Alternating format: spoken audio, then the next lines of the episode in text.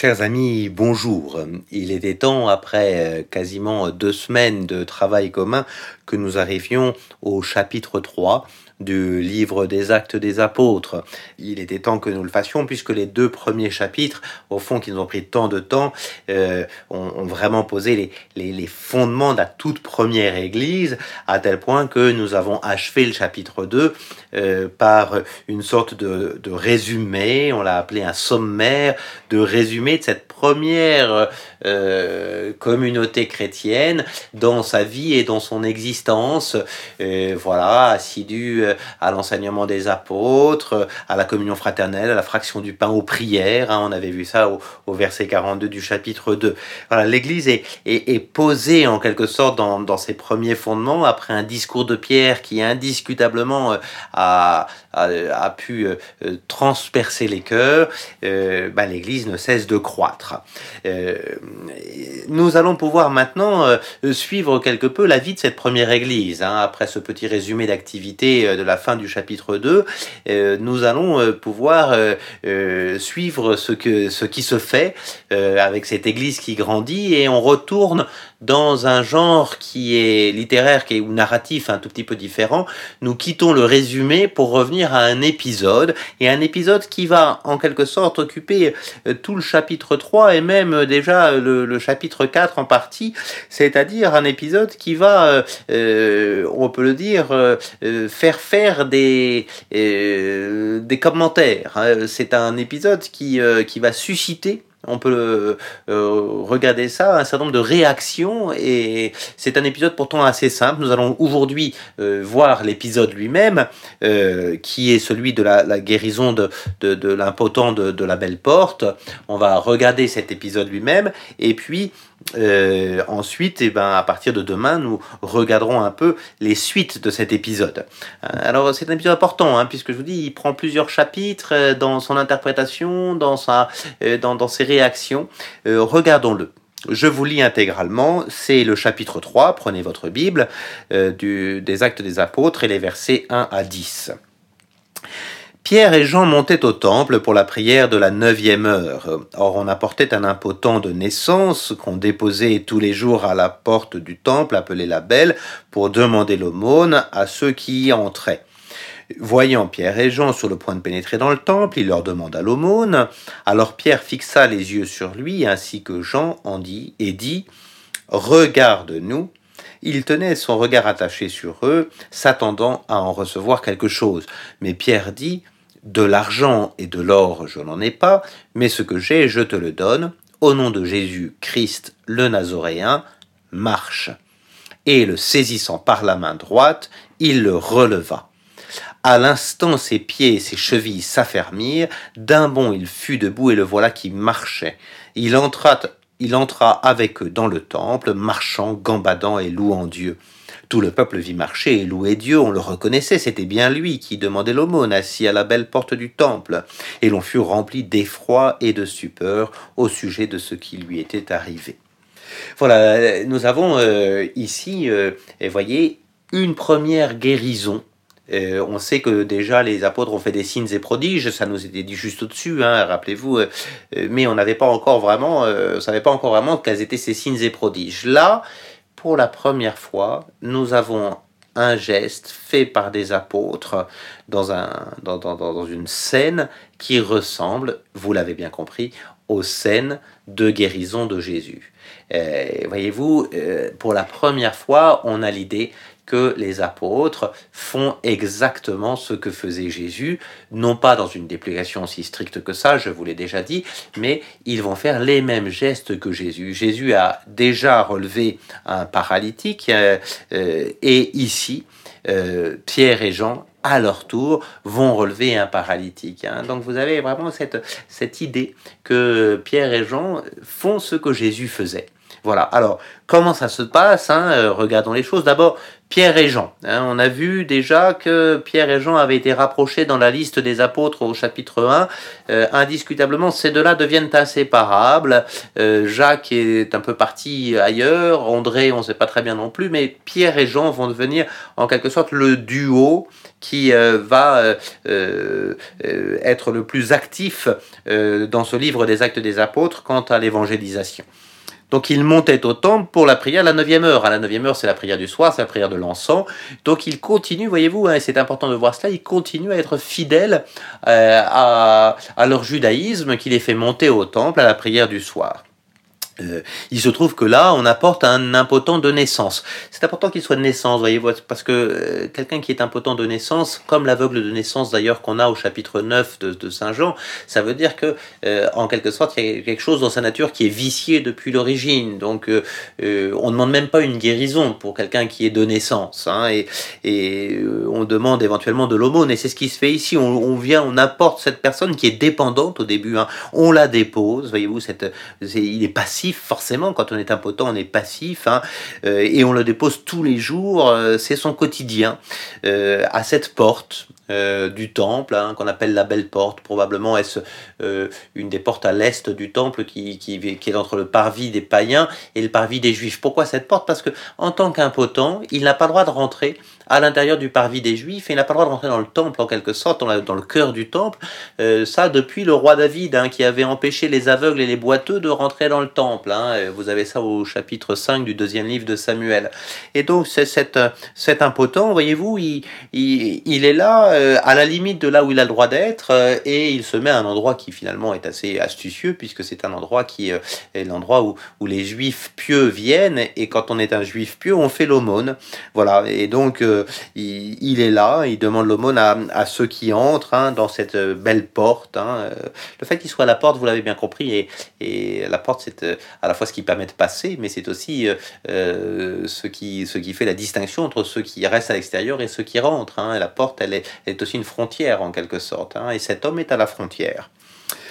Et voyant Pierre et Jean sur le point de pénétrer dans le temple, il demande l'aumône. Euh, Pierre fixe les yeux sur lui et il dit Regarde-nous, et lui tenaient son regard. Vous voyez, il y a un quadruple échange de regards. C'est assez étonnant. Hein. Lui voit Pierre, Pierre fixe les yeux et en fixant les yeux, il dit regarde, et, et l'autre tient son regard attaché sur eux. Et quatre fois le verbe voir ou regarder hein, dans, dans, dans, ce champ euh, euh, ici lexical du regard hein, qui, qui s'échange.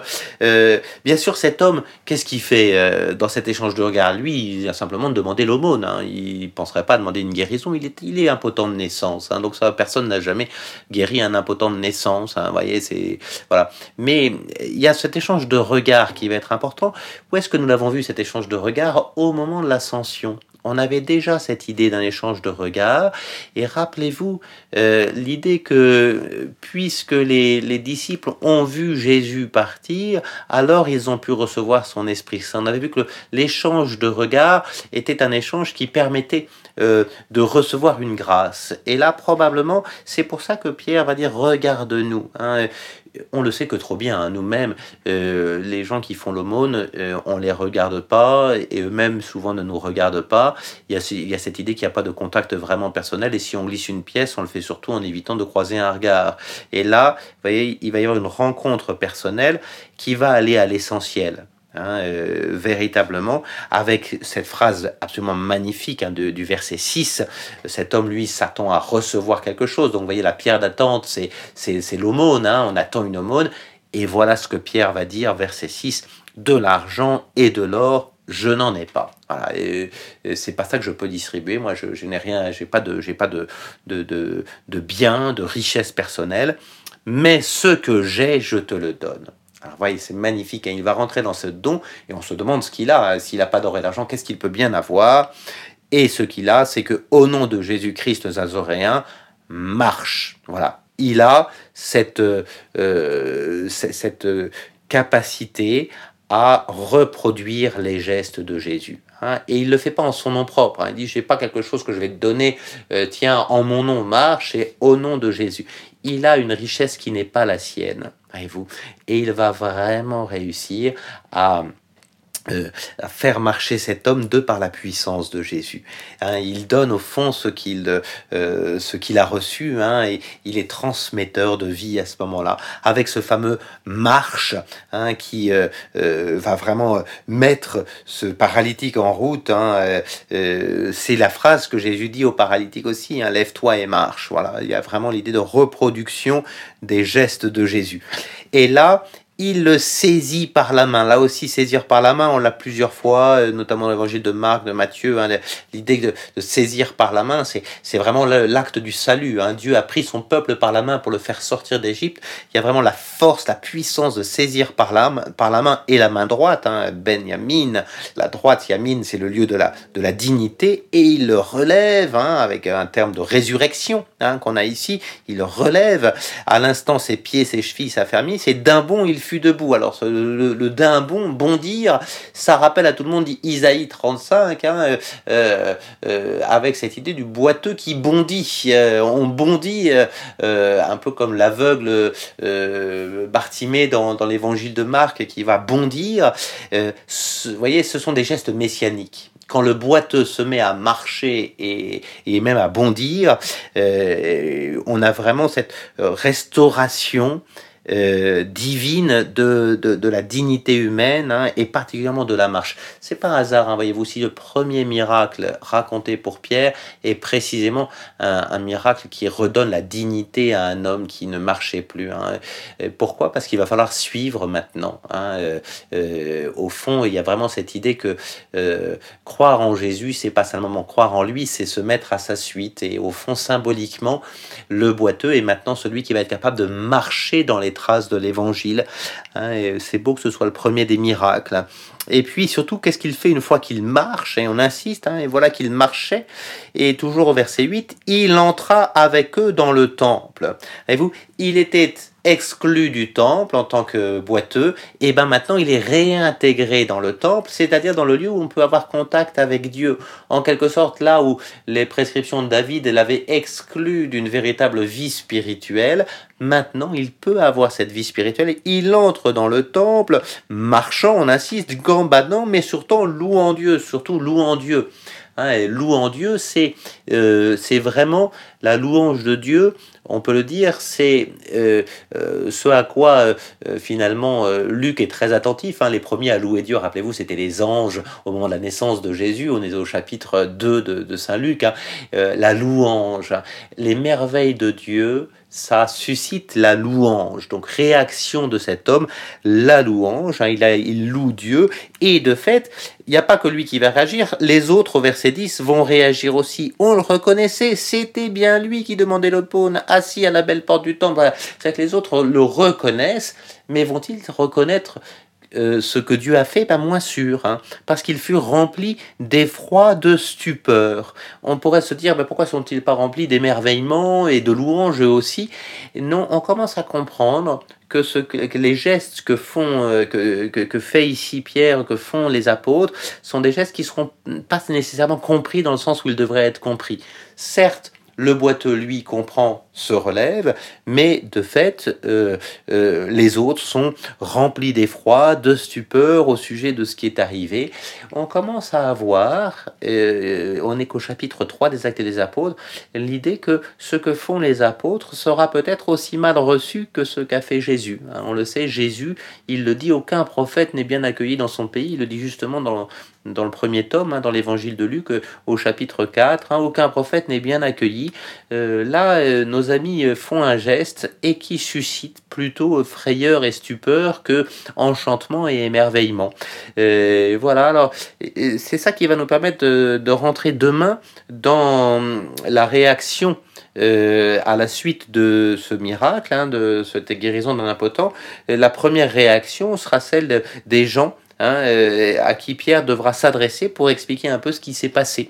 Voilà, nous verrons ça euh, ensemble demain, euh, à la suite de ce magnifique texte de la guérison de cet impotent dit de la belle porte.